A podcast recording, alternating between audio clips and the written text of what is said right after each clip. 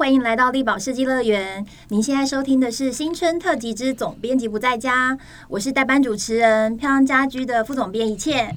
我们过年特别节目呢，是由代班主持人我来邀请设计师好朋友闲话家常。那我们的第一个新春特辑呢，首集是请到了谁呢？等等，在节目开始之前，记得先按下订阅追踪哟，不要错过更多精彩好听的节目。今天呢，要介绍的这一位，就是邀请到的来宾呢，其实对他最印象深刻的地方，就是其实那时候跟这位来宾认识还没有很久。那我们就建了赖群组，是为了做书。然后呢，在某一年的教师节，我就收到了一个冷笑话贴图，这样从此让我对他印象深刻。让我们来欢迎方新桥方老师。嗯，你好，呃，我突然变成好友了。对，其实老师来之前并不知道他是我的好友，是被我收藏的这样。对对，那因为跟方老师呃认识啊，是因为编就是跟木构、木建筑相关的书，对，嗯，Team Press 台湾都市木造的未来这样。那这一本书也是让我们结缘。对，没错，没错。对对对，那后来才发现啊，其实。一开始听到木构的时候，觉得说哇，好像很严谨啊，然后很日式啊，就是感觉是一个一板一眼的人。没想到在逐渐认识之后，方老师就是一个嗯，就是一个冷面笑匠。没有，我其实很正经啊。既然是除夕嘛，那我们就来分享一下啊，就是就是因为在设计里头啊，总是会发生很多各式各样的情况，然后面对各式各样的人。对，真的是很像在练功一样。那过程当中，我会发生各式各样的 故事。故事，对对。我们今天就来谈一谈这些故事，然后到底要怎么样学着，就是化解这些大小的僵事，这样。嗯，那之前呃，我们杂志曾经采访过老师的一个案子，后来也就是。呃，是我们当年度的金笔奖，就是社会设计，就是对得奖这样。那老师要不要跟我们聊一下这个案子啊？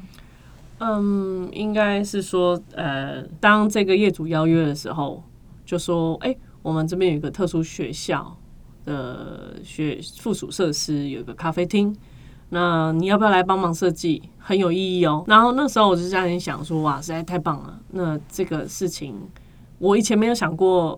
因为我们只是想说，在设计的产业里面，可以为社会贡献些什么，那是带来一些比较正面的意义。那不是只是一直在设计漂不漂亮的东西或美不美的事情而已，而是让它让设计是更有力量的，然后对人啊环境更有关怀。所以那时候听到这个机会，是觉得哎。也算是可遇不可求的一个机会，所以我们就接了这个案子。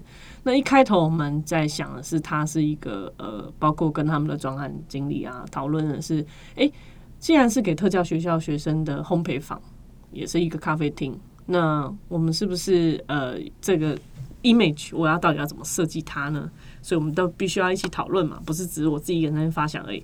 所以大家就找了一个公司叫做鼓掌。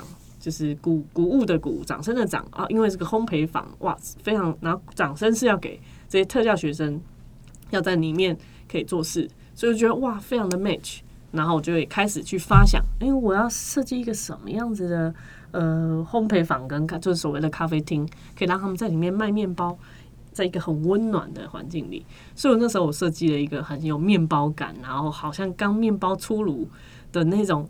呼啊呼啊，然后很柔和，然后有那种刚烤烤出来有点咖啡色、咖啡色的那种感觉的那个意象，当我的主意象的视觉，然后去融入到这整个空间的概念里面。然后在这整个过程里面，就校方也非常喜欢我的方案，所以也承租了，就是答应了这个业主。那在这施工过程里面，就发生有大有各种各样的状况。那当可是我就很期待这个作品，因为一步一步的你就看到这个被建构出来到一比一世界的时候是有点感动的。然后那在这呃快要呃完工的前夕，突然这个业主说了一件事情，让我从快要从快要飞到天堂，瞬间快要掉到地狱。请说说这个地狱是怎么样？就是他说。放设计师啊，你不懂什么叫做 marketing，你不懂行销。嗯，我说哈，什么意思呢？他说我们这个烘焙坊绝对不能叫什么鼓掌，没有人会管你。这个店名要改成糟老头啊！我说哈，什么意思？那当然，一开头听到这三个字，我相信大部分人就会非常的纳闷，而且是特别是呃，我们尤其是设计圈的人，一定会觉得名字要优雅，要有诗意，要有美学，要有文学气质 等等。好，那在这个时候，当然我们就我我当然就会突然就从天堂掉到地狱的那种感觉，就是啊，等一下，不是吧？这只是开玩笑吧？你不是认真的吧？然后结果这个业主非常的认真，而且他自己找人家设计了一个 logo。那所以在这件事情好像是仿佛是一切定案成了定局的时候，这个案子成为我人生中第一个很希望他完工可不希望他开幕的案子。为什么？因为那时候我就有很多美美的照片，就是现场的工地照。然后分享给了我家人。那我妈她有很多朋友啊，然后大家也会去找好吃的好喝的那些朋友也很多。所以他说：“哎，我朋友他们说他们要去台中，哎啊啊，你那间店叫什么名字？他们要他们要去，他们想去参观。呃，那个那间咖啡厅叫做糟老头。”然后结果大家的反应，我我我都不知道怎么样的，因为那个照片跟那个我我的空间跟那个名字其实没有那么的直接有连接，所以就自己介绍起来都觉得有点不大知道怎么介绍。然后后来，其实在这个过程里面是非常挣扎，然后也非常痛苦。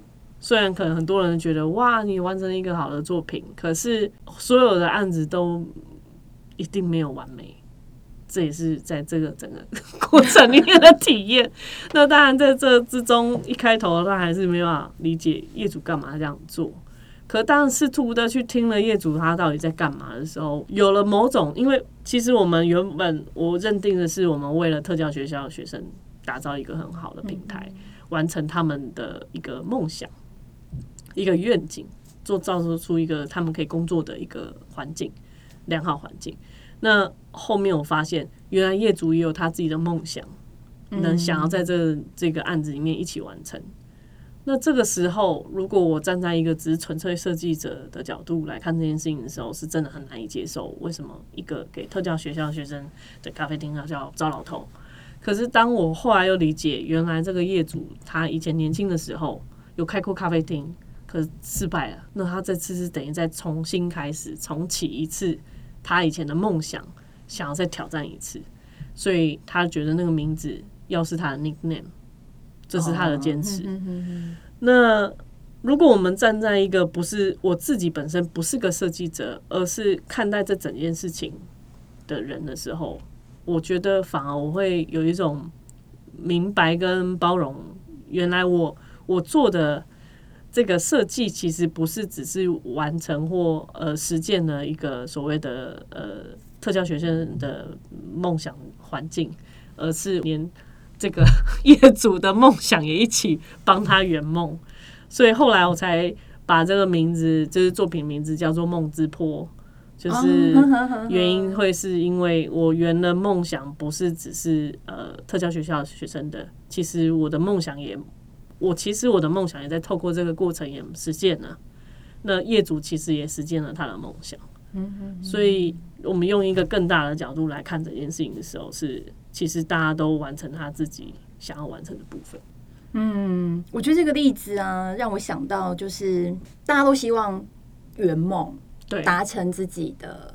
呃，成就自己的想法这件事情。是，但我觉得有时候设计师啊，就是他反而是承载了很多不同的不同的人的想望。像在这个案子里头，其实就算是有四方嘛，对不对？对，是，对对对，有有学校，然后有学生，对，然后有业主，还有设计师本人，对对。对啊。那大家其实都有一个愿，可是这个愿在要圆的那个过程里面，对，可能就会有非常多的故事。对对对对，所以就是如何能达到最好的状态，其实还蛮需要大量沟通。刚老师讲到沟通啊，嗯对，那尤其是在做就是住宅空间的时候，你就要很密集的跟一个可能哎初次见面，或者是以往并不认识的完全是业主。通常业主都是 陌生人为多嘛，对啊，那像一个设计师，然后面对一个就是之前完全没见过、不认识的业主，然后在短时间之内就要了解他的生活细节。对对对，因为 老师有发生过什么？很有趣的事啊，对对不对？其实应该这样说啦，就是我我相信也不是只有我，我相信有很多设计者都会跟我有遇过类似的状态。那可能不是这个设计师的角色，可能无法想象，原来哦，原来我们还会面对到这样的事情。比如说，我们为了让帮这个所谓的业主打造一个很舒适的空间，那势必因为每个人的个性跟习惯、生活习惯条件都不一样。那在这不一样的里面，我们就必须要独单独的每一个都去理解，因为每个人都有那么的不同。一光一个衣橱，大家想要挂的方式，有些人喜欢折衣服，喜欢有些人喜欢吊衣服，然后有些人什么呃篮子里面袜子一定要放在篮子上让它透气，有些人说不行，这样会有灰尘。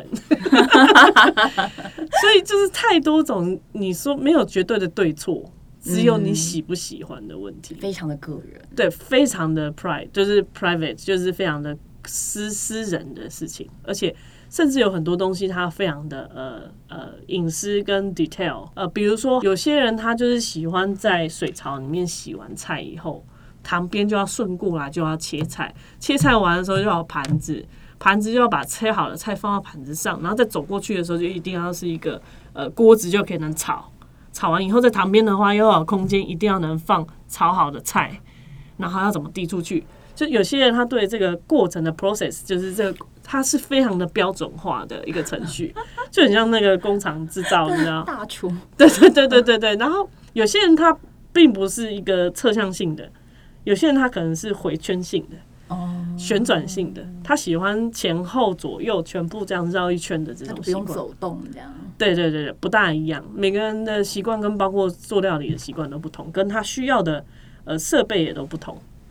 那就有一个业主，他就有一次是比较特别一点 的的故事，一个特别吧？就是他自己一个也是一个很 detail 的人，所以他就会呃很在乎每一个细节，所以他就约我到他家 讨论设计，然后他就秀了一下他的厨房，然后就带我进去，然后演练一遍给我看，说，诶，他是怎么样去做菜的，然后甚至他连他的 recipe，他的菜单，他都会做什么料理，全部都跟我说。我都会做鱼料理，然后都做哪一种鱼，所以它会有什么样的油烟，然后它大小只，然后说它锅子多大，只，然后你就说哦，好了解。然后那时候就在想说，因为我没有要帮你采买锅子啊，然后就是还蛮有趣的，就是他有每个人个性很不同。然后这个业主在介绍完他的厨厨房之后，后来竟然就说：“来来来来，你再跟着我过来。”我说：“哦，好好好好。”然后我就在旁边做笔记，然后就把我带进厕所，然后嗯带进厕所，然后我说：“嗯，厕所。”然后他就开始把他的马桶盖盖起来以后，就坐在他的马桶上面，然后坐在他马桶上以后，在旁边拿出小凳子来，然后就开始蹲在那边。然后我说好，然后他就说，我上厕所都是这样上，你是说业主在你面前演练他上厕所的 对样子？对对，然后再把旁边的拖篮拉出来说，我通常这边都会放，比如说饮品、书籍，然后我就会边上 边看，然后我就说哦哦好，深度的参与他的对，那个。完全深度参与了他所有的习性，然后我只能说好，收到，知道了，好，笔记，然后就是觉得不知道怎么回应，就只能说哦，好，知道，了解了。之外就不知道能多说什么，因为实在太 detail 了。真的是要深度沟通到生活的每一个细细节节。的时候，你就觉得、嗯我们这个行业真的也是挺蛮伟大的。说到浴室啊、厕所啊，我觉得其实还蛮多人在翻修，或者是说要重新规划自己家的时候，都会把重点放在卫浴。嗯，我觉得卫浴可能就是一个大家觉得要就是放松、啊，对裸城相见最要放松的地方，所以也会最。嗯，怎么讲啊？最最斟酌嘛？或者是说考虑很多你？说最纠结吧？最纠结。老师，你有遇过怎样纠结的？应该是说，我其实遇到了呃，所谓的客户有分两大种类型，然后一种其实是对于这种比较建设公司原本票标配给他的东西，他其实是就能符合他的期待，跟需求，只是再多一些配件的挂饰哦的使用，它或者是收纳柜，就是在呃流就是所谓的流理台、洗手台的台面下面再装一些收纳的的台面或柜子就够了，就完全足够他们使用。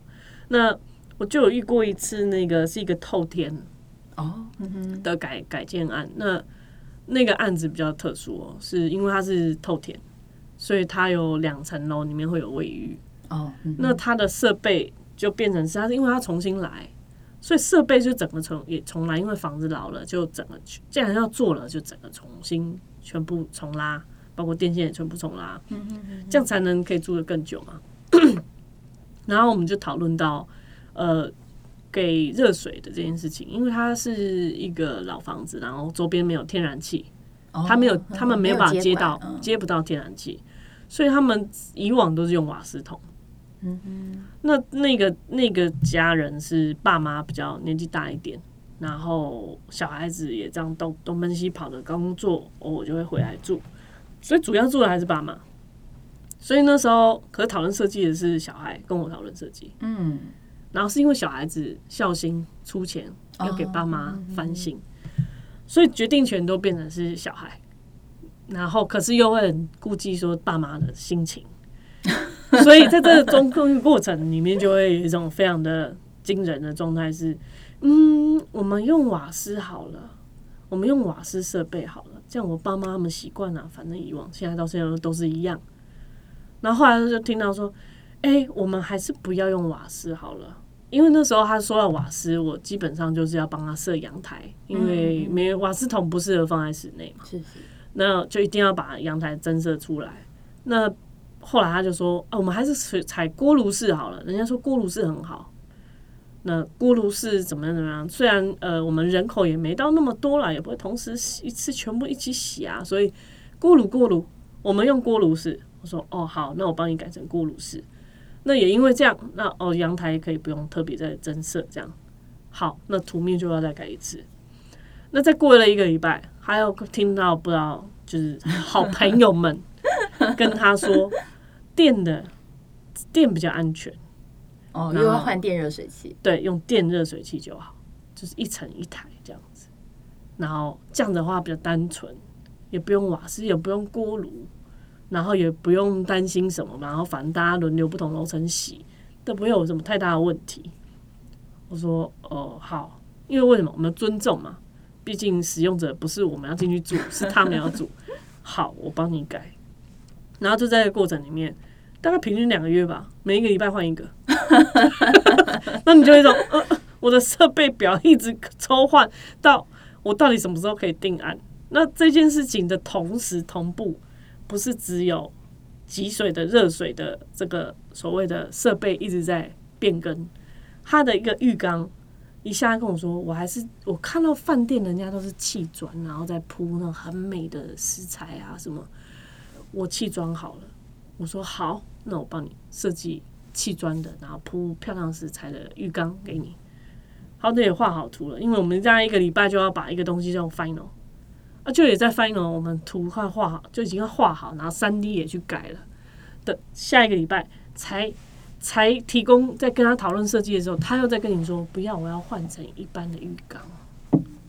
那我说，因为我听我朋友说，他们说那样子会有沟缝，会卡脏，不要，我不要卡脏，所以我要换浴缸。整套再重来一次。对对，然后呢，浴室又要重新再弄一次，因为你空间的彼此的关系是有变化，嗯然后也改好图山也改好，要下一个礼拜又在讨论说要确定定案了嘛，因为所有事情你改完就是要做定案的动作。他就说不要，我我那个我真的还是比较喜欢那种日本的那种快木木桶，你帮我改成快木木桶好了。然后我说啊，木桶好啊。他说你觉得嘞？我说木桶是很好啊，是很不错啊。可是你不会怕发霉吗？然后他就说没关系，那个香气真的很棒。我我最后还是心仪木桶。哦，不要我那个不要，我不要浴缸了。我我木桶木桶。我说你确定哦？啊，没问题，就就就改帮我帮改木桶。然后到下一个礼拜又跟我说，我还是觉得我住最近出差的时候住到一个饭店哦，就还是气装好。然后你就在这个过程里面，你的设备热热水设备也一直在抽换。然后我们只讲一个浴室嘛，那其他地方也是 透天哦对对，透天透天哦，透天啊，很多空间可以这样子一直摇摆不定的，每个礼拜一直换，一直换，换到最后我就说天哪，这个材料表一直改，一直改，一直改，一直改，改改改到最后，我觉得好险，那个我还我就我会一直咬咬死，先把图先不要给工程单位，为什么？给太多版本，工程单位就疯掉，因为到底哪个版本？就是，其实就是真的奉劝，没有一百分的设计。其实也有讲到一件事情，就是我们在做设计的时候，尤其是很多当然是有些新房子，我我觉得大概分成两种类别啦，就是很多很坑的事情都发生在一些大家都很想要一次完美到位，嗯，所以可这事事情是不可能发生的，不可能百分百我的设计图画完了，现场就一模一样的直进去就能做得出来。嗯，对，这两这是真的是两回事。为什么？比如说新屋好了，我们新屋成交啊，交屋了，界面就在营建它的图图跟建设公司提供的图跟真实的实际施工出来的状况，可能误差只在五公分好了，一道墙。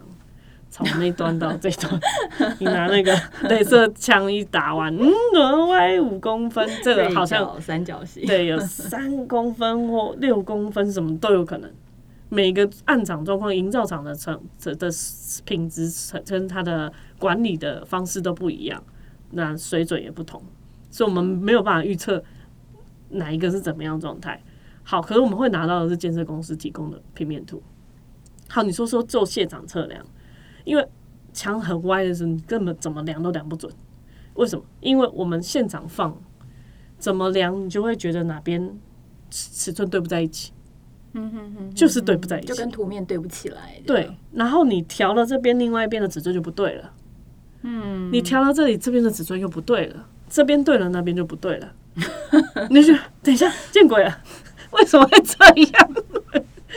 那这种事情，我相信很多设计师都会遇到。所以在这个情况下，我们大家不会再纠结在那几公分的误差里面，就无法做设计。直接就先开始做设计，反正误差值知道大概在多少范围内，然后后续工程单位进场的时候都会再复量一次，然后就会找出我们就有放样嘛，然后会找出哎、那个误差值的时候跟图面上有落差是哪些点，然后设计师就会到现场跟工程单位沟通，好，那在这样的时候跑出什么问题来，跟图面上有有落差的点，然后针对那个现场去讨论怎么收头。才会是美的、跟合理的、跟机能性是符合原本需要的。所以就是在这个过程里面，嗯其实就是所有到目前我所有的图面到现场工地现场，百分百照着一模一样做，都没有任何变更，都不需要任何调整的的的案子是零。我们每一次很有趣的是，在开工后一直到还没油漆前，嗯，其实他没他的整个状态是没有办法完全被看清楚的。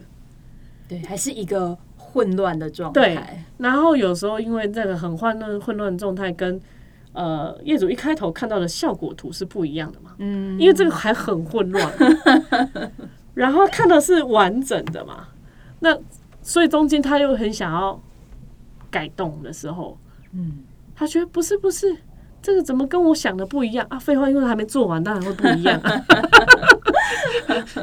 那当然，我有遇过的那种业主是一点点东西，就是还蛮夸张，是像比如说镜柜啊，厕所里面不是有一个镜柜嘛？那我们希望它有间接光，所以就要先一样嘛，这样打墙，把墙打要埋埋管线。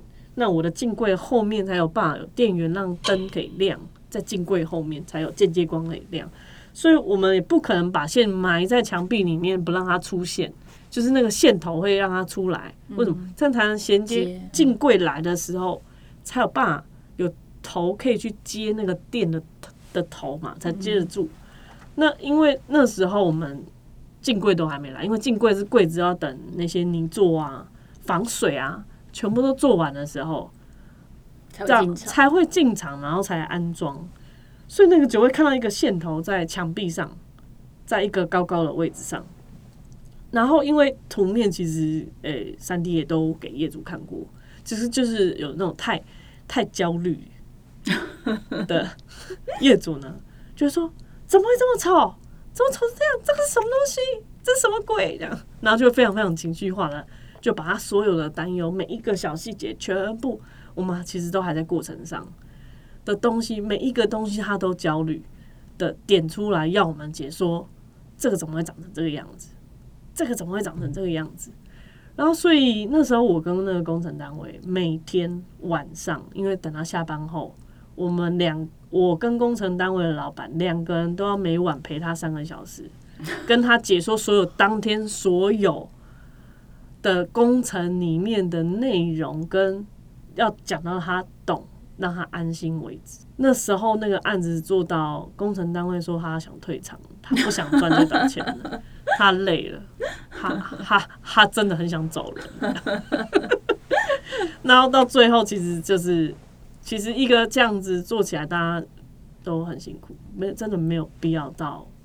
因为你既然找了这个设计师，也也跟愿意接受这个工班的工程来施作，那既然这样，就要练习信任，我觉得非常非常重要，不然这个过程大家就会一直很强。他可能觉得我们很强，可是我们觉得他更强。对，那老师你是怎么就是学会淡定这件事情？还是没有？其实内心都还是波涛汹涌。因为我我也没还没到一些前辈那么功力高深啦，我直接这样子说，呃，应该说在沿路的过程里面，我当然就遇到各种各样的案子。那这个案子也不一定是纯粹私人案，有些是公家案，所以大家遇到就是每一种案子，他会遇到的状况都不大一样。那就第一个是，我觉得要保持一个开放的态度，然后我某个程度上是先是信任这个业主，不信任的就不要签约。哦，对，这这这是很重要，对方也是，对我也是，其实大家彼此都是。信任是第一步。对我觉得不信任你，你怎么样都无法好好一起的把一件好也好的事情完成。你说我有没有不淡定的时候？当然有啊，对方怎么对，应该说对方再怎么都不信任你的时候，你就会觉得很辛苦。嗯我再怎么淡定，心里还是觉得是辛苦的。嗯哼，对，因为我们不淡定，事情也不会改变啊。就是你再怎么波涛汹涌，也没有太大的意意意义，而反而是我要怎么样去试图的去让对方知道，我们的付出都是希望让你的你住的更好，这是我们的专业的，包括职业道德，或者是我们本来的理想，就是希望让人创造更好美好的环境，让人家使用的舒服嘛。好有意思哦。好啦，虽然这是一个辛苦的行业，可是也是一个就是趣味无穷、成就感很大的一个行业哦。对对。好，那我今天是除夕嘛，我们就希望说所有的腔事，我们让它留在今年，这样明年大家就顺顺利利，然后对对对，就是一切美满这样。那今天非常谢谢方老师来分享哦，谢谢大家的收听。那力宝设计乐园春节不打烊，从除夕到初五，天天陪你过年。那明天同一时间。再请继续收听，我是代班主持人一倩，我们下次见，孟老师新年快乐，新年快乐，拜拜。